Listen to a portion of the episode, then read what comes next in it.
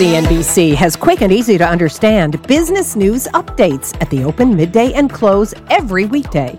Markets, money, and more from Wall Street to Main Street. I'm CNBC's Jessica Ettinger. Follow and listen to CNBC Business News Updates wherever you get your podcasts.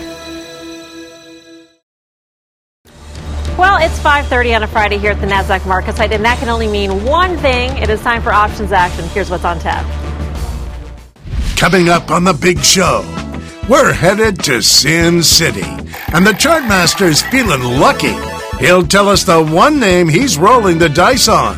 Plus, it's a whole new world for Disney as the company gets ready to launch its new streaming service.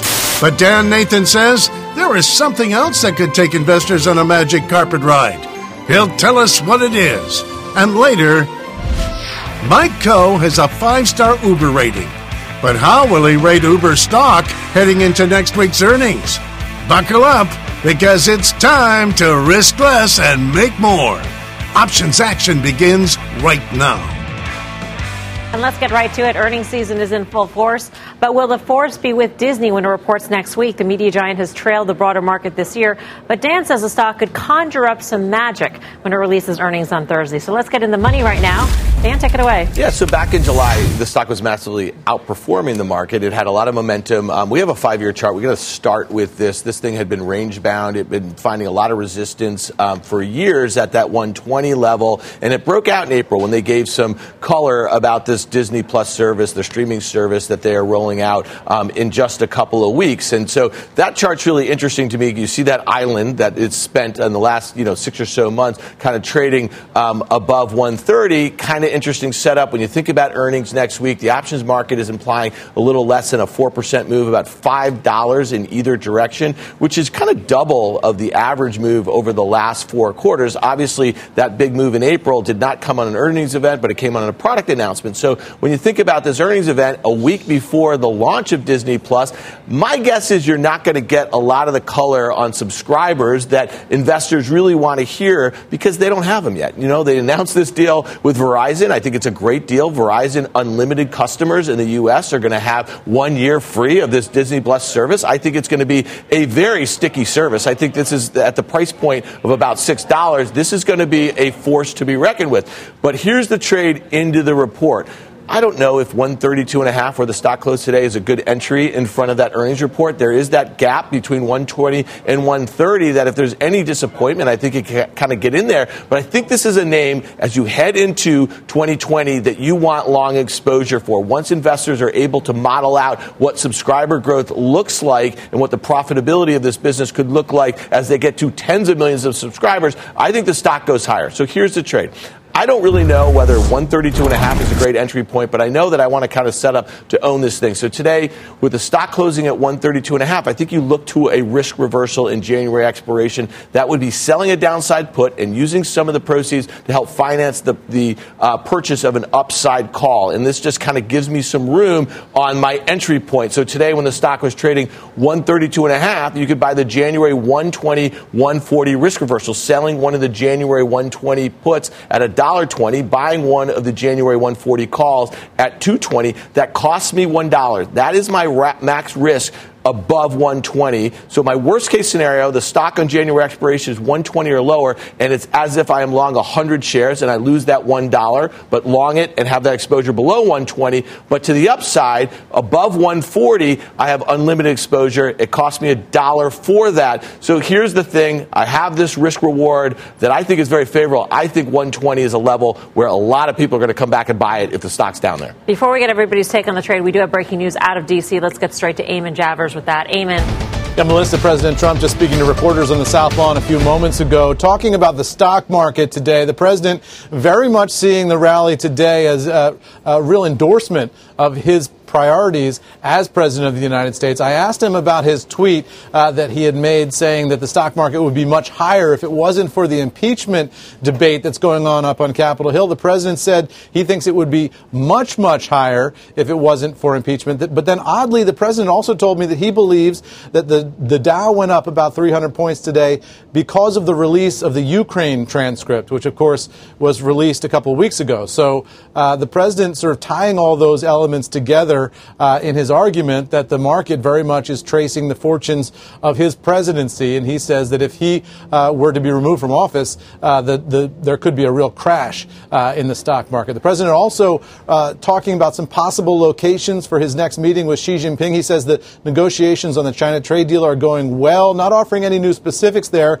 but throwing out the possibility of Iowa as a meeting location for his meeting with Xi Jinping because he says it's all about the farmers. The president said that's not a definitive yet, uh, but it's something that they're considering because, of course, they do need a new meeting location uh, now that uh, Chile has can- canceled the APEC summit. So the president working through the list on that. Uh, but an interesting analysis of uh, what happened with today's 300 point rally, uh, Melissa, and saying that ultimately was because of the release of that Ukraine transcript. Did the president even mention the jobs report, Eamon?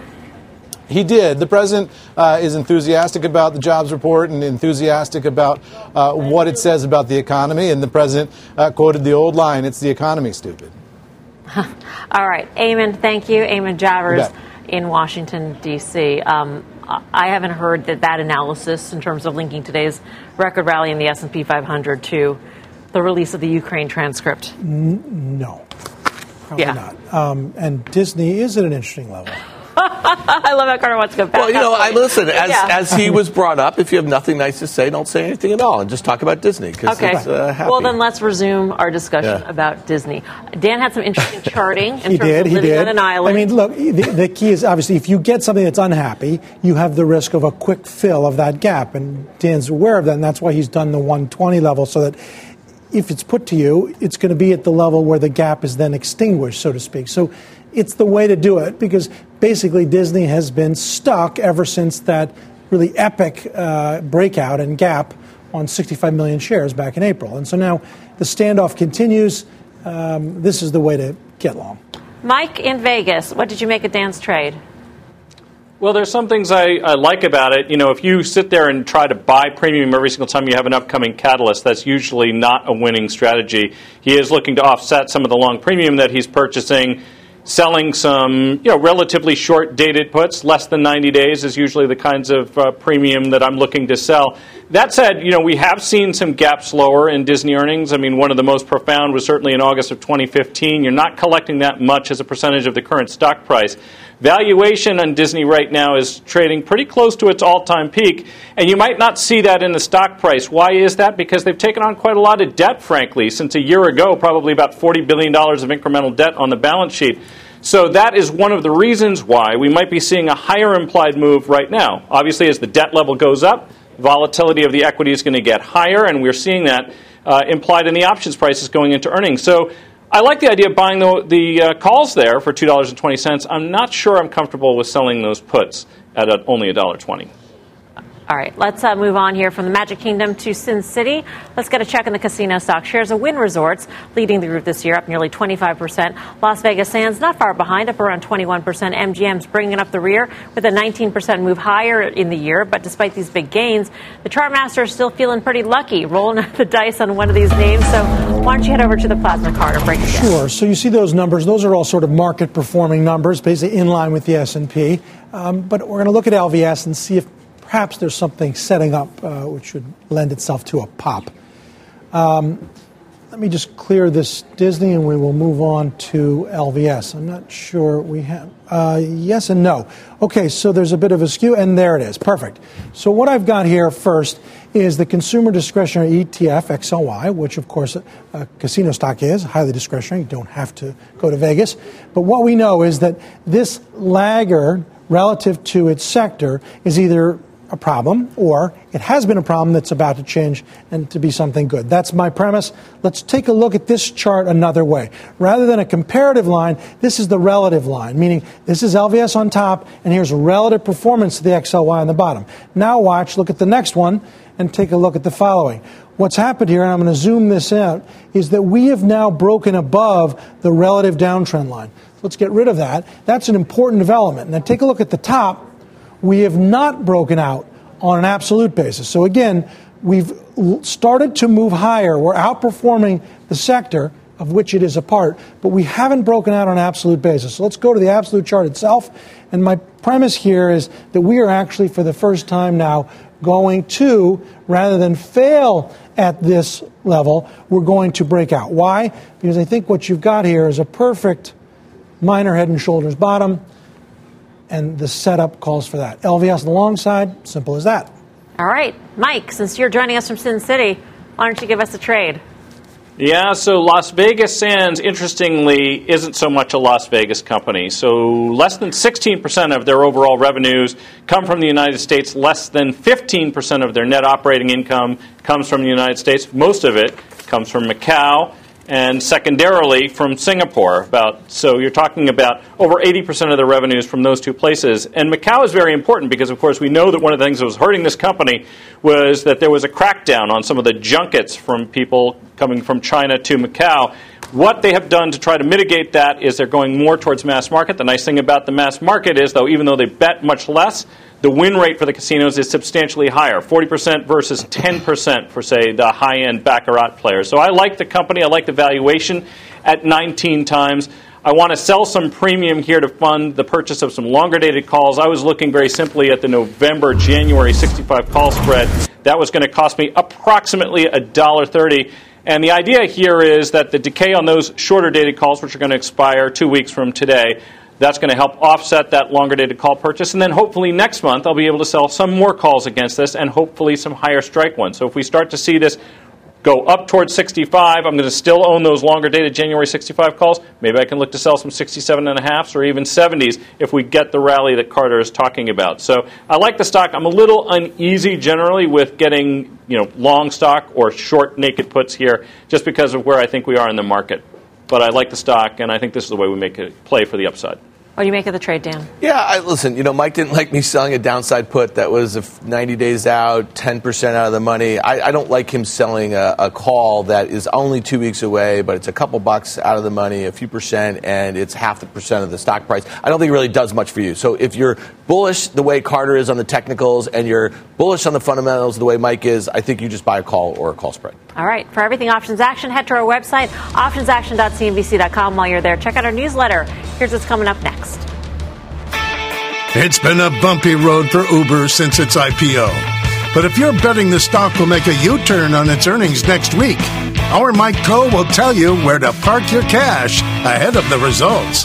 Plus, calling all options action fans. Reach into your pocket, grab your phone, and tweet us your question at Options Action. If it's nice, we'll answer it on air when Options Action returns. CNBC has quick and easy to understand business news updates at the open, midday, and close every weekday. Markets, money, and more from Wall Street to Main Street. I'm CNBC's Jessica Ettinger. Follow and listen to CNBC Business News Updates wherever you get your podcasts. Welcome back to Options Action. If you thought Disney was the only big name reporting earnings next week, think again. Uber hits the ignition on a full slate of earnings uh, reports after the bell Monday, but that's not all. Uber's insider lockup expires Wednesday, freeing up a lot more shares that could potentially hit the market. If you want to get in on the action, buckle your seatbelt because Mike has got a strategy for you. Mike, what is it?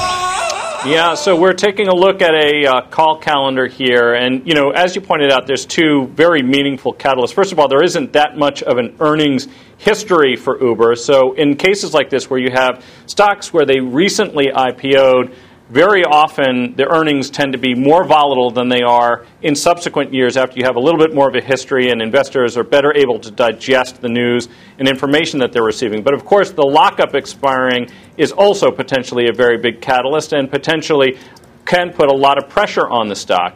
You know, one of the things that causes is exceptionally high options premiums. We're seeing an implied move of about 13.5%. That would translate to a market capitalization move of about $7.2 billion in the stock but the point that I would make here is that there's two opposing forces, right? So we're not expecting very good news out of earnings. This is a company that's burning through a lot of cash. We're not expecting them to turn a profit.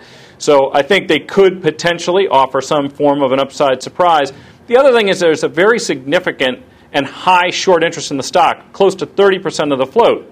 One of the things that does is when you have a lot of shorts in a name, they could potentially create some measure of support. So you could create pressure on the stock from insider selling, you could create support from short covering. So those two things might actually mean that the stock could move less than a lot of people seem to be anticipating here. So I was just taking a look at essentially an at the money call calendar, the 32 strike November, January. This thing was pretty inexpensive when I was taking a look at it because of the high price of those near dated options. You could spend $3.10 to buy those January calls, sell the ones that expire in one week for $1.80. So that's a net outlay of $1.30. And the idea here is that if the stock doesn't move as much as anticipated, you could see decent profits, and then you could own that call for the longer term and look for other things to do here. On the flip side, if it does get that big move, the most you're going to risk is the $1.30 that you spent. So this is a way to make a play that it might move less than the 13.5%. Get to own that longer dated call if you wish, and play for these two opposing forces to potentially mitigate one another. Carter, what do you think? I mean, th- personally, I think this is flipping coins, right? You, when you don't have a lot of price discovery, which Mike uh-huh. talked about, new, and you also have something that is a valuation vacuum. I mean, what is it really worth? And you haven't quite settled that. And we know what can happen when you see a thing like Pinterest or Beyond Meat uh, and how they can plunge, or even a more sort of mature uh, stock like Twitter. Uh, the risks are that something really unhappy happens. And so, uh, obviously, it's the way to cope with it is some sort of options trade, and that's the point of the show. But just to go and make a directional bet outright with a stock is is that it's a coin toss. Dan, what do you Yeah, and I, actually, that's a really interesting discussion because I think Mike laid out a scenario where it could go either way, but if you're kind of positively disposed for the name, this trade could set up okay. Um, but I agree. I mean, if Mike was coming out and saying buy calls because I think it's going higher, that's a tougher sell. And I think that he is really taking advantage of very elevated premium, short dated premiums. And if the stock just doesn't get creamed, this trade will work out okay. Mm-hmm. So I like the trade um, from that standpoint, but I agree totally fundamentally, if we're not talking about options trade, I would say just thinking about the news that Lyft has had over their last two earnings quarter, and we know how the direction of that stock has been. You know, I don't think the trajectory is going to change in either name on one quarter on a dime, and I think you're going to get an opportunity, uh, probably in Uber, to buy it lower if you want to. The Lyft news, though, on earnings was actually good, and it's the good. stock action was good too. It was good, and and so that was this is their third quarter. Lyft came out earlier yeah. than Uber, um, so to me, I'm just more focused on Lyft. I think it's a better pure play on North American rideshare. I think there's a lot of things things going on in Uber. Some could be very good, and I think Dara they're, they're getting their handles on some of those other levers. Um, but I just don't know. I just don't know when the bottom is. And even Lyft after popping has given it back. I mean, That's so true. it's just sort of yeah. Yeah. Last word, Mike. Yeah, I mean, Uber has outperformed the market over the last three weeks, but to Dan's point, I will say this Uber's better positioned than Lyft in many ways. Their cost per ride is about half of that of Lyft's, and of course, this is a business where scale matters. But fundamentally, we have to figure out how these companies, whether it's Lyft or Uber, are going to make money. I would never advise actually that you run out and buy either of these stocks right here. All right, speaking of autos, we do have some breaking news here. The uh, October auto sales rate coming in at 16.58 million, and that rate is notable because it is the lowest in six months. This, according to Auto Data. Up next, one industrial stock tested its mettle against the street and won. We'll tell you why that's great news for one of our traders. Plus, it's Friday, so you know what that means. Tweet us your burning options questions at Options Action. You just might get your answer on air. Don't go anywhere. Much more Options Action right, right after this. CNBC has quick and easy to understand business news updates at the open, midday, and close every weekday. Markets, money, and more from Wall Street to Main Street. I'm CNBC's Jessica Ettinger. Follow and listen to CNBC Business News Updates wherever you get your podcasts. Welcome back to Options Action. Time to take a look back at a couple of our open trades. Just last week, Dan said U.S. Steel would show its mettle with a strong earnings report our chart since the start of 2018, if you look at this downtrend, it has just been something, uh, you know, just take a ruler and draw a line um, right there. It's been bouncing off a of 10 a couple of times, or a handful of times in the last couple of months here. Short interest is at 33%. Wall Street analysts hate it. There's two buys, eight holds, and six sells. Um, you know, I look at this and I say to myself, they don't even have to say anything good. They just don't have to say anything bad. And this stock probably rallies. The 12 calls when the stock was 1170 were offered about 58 cents. Well, X beat the street, surging 15%. So what do you do now, Dan? Yeah, so there's just a few options here. Obviously, you can take the profit. I would say when you have something that's up more than a double, you do that on at least half. And if you're still convicted, then you let that run. You could roll it up and out. You could choose a higher strike and another expiration, or you could just take the profit. It was a good trade. It was contrarian trade, and obviously with defined risk, but um, it don't always go this way. So sometimes it makes sense to put them in the bank. That's right. You yeah. grab it. This is this is the GE. This is the Kraft Heinz. Something that just down and down and down and gets a pop. You you thank your lucky stars, grab it and go. All right. And a couple weeks back, Mike said the rally in the home builders might be ready for a breather. Another nice thing about spreads like this, credit spreads, out of the money credit spreads, they tend to have a better than 50 50 probability of profit. And the reason for that, as we're about to demonstrate, is that you can have three things happen to a stock. So we can see here what has happened with Pulte. My bet is that we've had a really strong run coming in here, and that maybe we just hit the pause button on earnings. Specifically, the call spread I was looking at was the November 39.40 call spread. Well, after a post earnings pop, Pulte Group is down a little more than 1% this week. So, Mike, what are you doing now? Yeah, so this trade was pretty much scratching middle of the week. I mean, at this point, one thing to consider when you have these types of spreads on, this is now in the money, so actually you're paying essentially to own it. I would actually blow this thing out on Monday and look for another opportunity to re-enter it. I would say, given the market strength, that this hasn't relatively been as strong as you might otherwise think it would be. Well, that's right. So this, for the structure on the option side, it's, it's move along. Uh, in terms of the premise of a group that's overbought and needs to rest and or give back, that part is intact.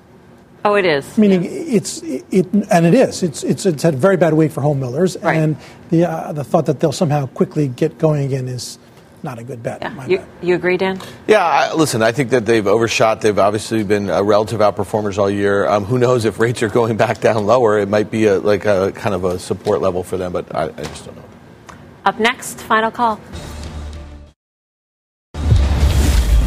Call, Mike. Yeah, Uber call calendar is going into earnings and the lockup expiration. Carter. Walgreens, FedEx, LVS. Short the S&P. Dan. Wow. Um, yeah, hey, listen, Disney had a really nice bounce off of that 200 day moving average today. I think you pay it through risk reversals from the bullish side. That does for us. See you back here next Friday for more options action. Have a great weekend. Mad Money starts right now.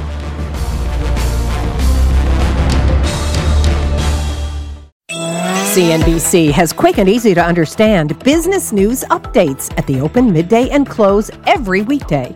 Markets, money, and more from Wall Street to Main Street. I'm CNBC's Jessica Ettinger. Follow and listen to CNBC Business News Updates wherever you get your podcasts.